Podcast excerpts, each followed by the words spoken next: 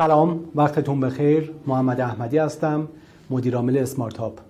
با اپیزود سوم از فصل دوم سری ویدیوهای آموزشی ونچر دیلز در خدمت شما هستیم. توی این ویدیو قصد دارم برای شما مقداری نکات تکمیلی در خصوص جذب سرمایه بیان کنم.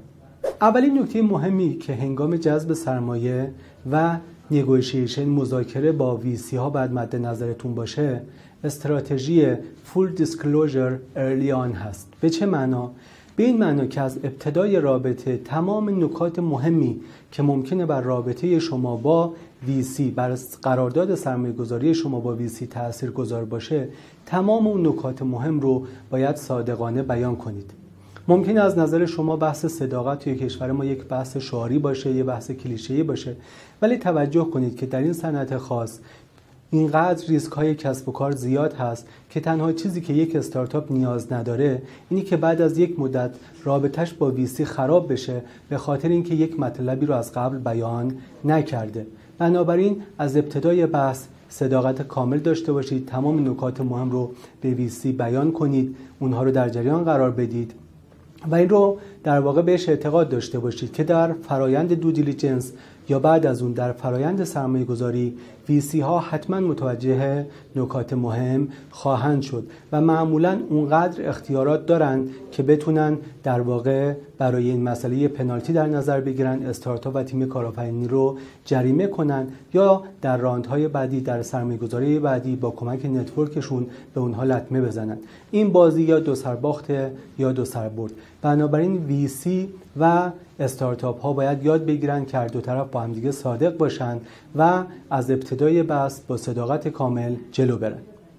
نکته بعدی که یه استارتاپ باید بهش توجه کنه پیدا کردن ویسی مناسبه. دقت کنید منظور ما از ویسی یا سرمایه گذار مناسب کسی نیست که بیشترین سرمایه رو در اختیار شما قرار میده. کسی نیست که بالاترین ارزش گذاری رو به شما پیشنهاد میده. بلکه کسیه که بهترین همراه می‌تونه باشه برای کسب و کار شما.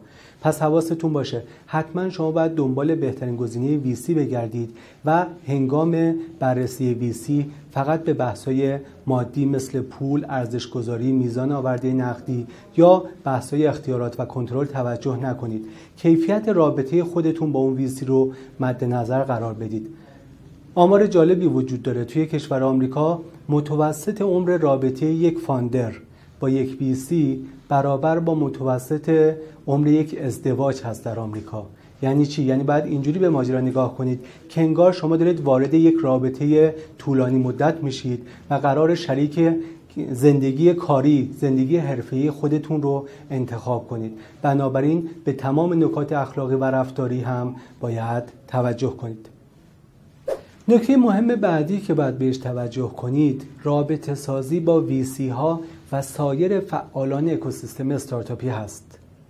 اینکه شما قبل از جذب سرمایه با ویسی ها رابطه ساخته باشید ویسی ها رو شما رو بشناسن استارتاپتون رو خودتون رو محصولتون رو به اون حتی علاقه داشته باشن در جریان جزئیات اون باشن بسیار در موفقیت شما تاثیر گذاره فرایند جذب سرمایه شما رو تسهیل می‌کنه و احتمال اینکه به یک deal خوب برسید رو بسیار بالا می‌بره.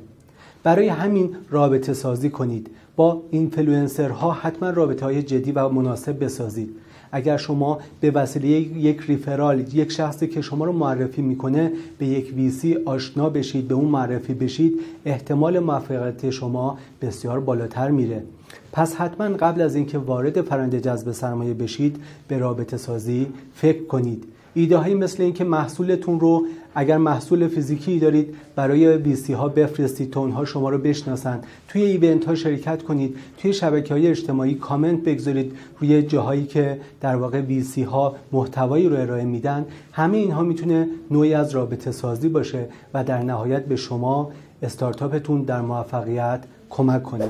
نکته مهم دیگه ای که باید بهش توجه کنید رفتارشناسی ویسی که مخاطب شماست.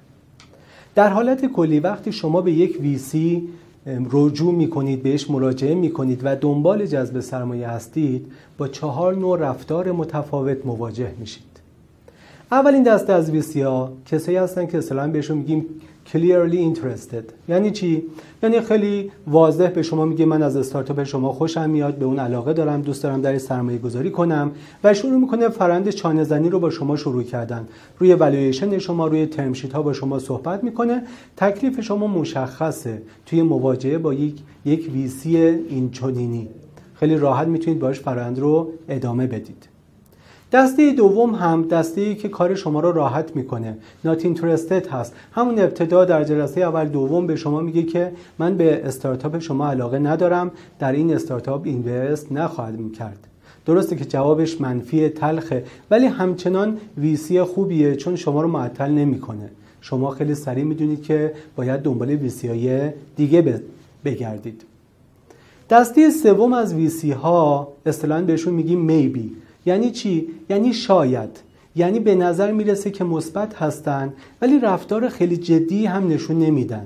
هر موقع شما به اونها زنگ می‌زنید تماس می‌گیرید پیگیری می‌کنید جوابتون رو خیلی خوب میدن با روی گشاده برخورد می‌کنن ولی خودشون اکتیولی فعالانه پیگیری نمی‌کنن دیر رو.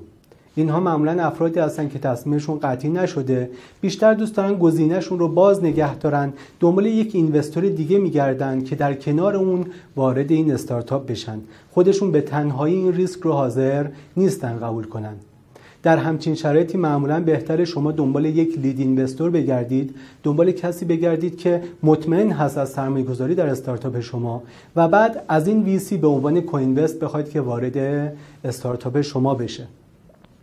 دسته‌ی آخر که شاید خطرناکترین نوع VC باشه slow no VCs هستن یعنی VC هایی که خیلی آروم به شما میگن نه. هیچ وقت نه قطعی به شما نمیگن.